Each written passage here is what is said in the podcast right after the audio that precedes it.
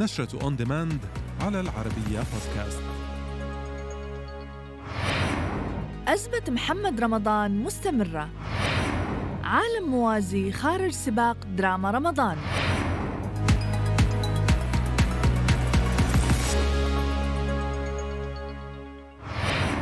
ما زالت تبعات وفاة الطيار المصري أشرف أبو اليسر صاحب الأزمة مع الفنان محمد رمضان مستمرة.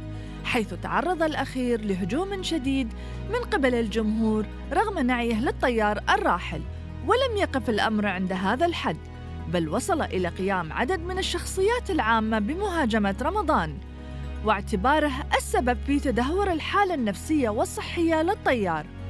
أبرزهم الإعلامي المصري عمرو أديب حيث قال أديب أن وفاة الطيار درس لمحمد رمضان وستطارده طيلة حياته. كما شن الفنان مصطفى درويش هجوما على رمضان على صفحته الرسمية على الفيسبوك. أعلنت الشركة المنتجة لمسلسل عالم موازي وقبل أربعة أيام من طرح المسلسل عن خروجه من السباق الرمضاني بسبب استمرار إصابة دنيا سمير غانم ووالدتها دلال عبد العزيز والمخرج هشام جمال بفيروس كورونا على أن يستكمل تصويره بعد انتهاء عطلة عيد الفطر.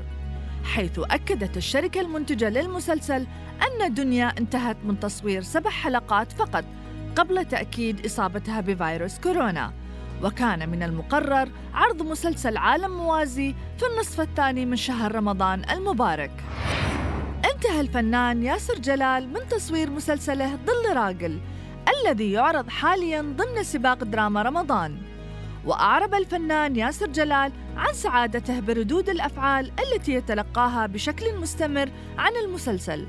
وفي مقابلة للعربية نت صرح جلال بأنه تحمس لمسلسل ظل راجل لأنه يناقش قضية مهمة اجتماعية وإنسانية حساسة جدا.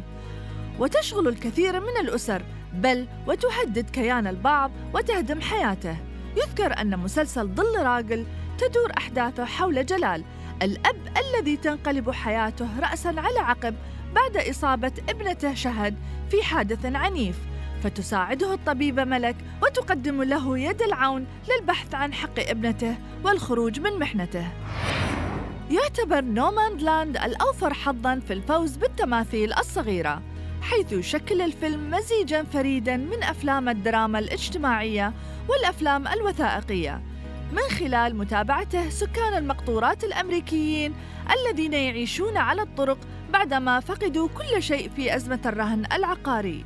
ورأى بيت هاموند الكاتب في موقع ديدلاين أن الفوز بالجائزة محسوم للمخرجة كلوي تشاو المولودة في الصين وتوقع أن يصوت لها أعضاء الأكاديمية. ويرى الخبراء أن الفيلم الذي يمكن أن يحرم فيلم Nomadland من الفوز بالأوسكار هو The Trial of the Chicago 7 الذي حقق مفاجأة بفوزه بجائزة نقابة الممثلين الأمريكية.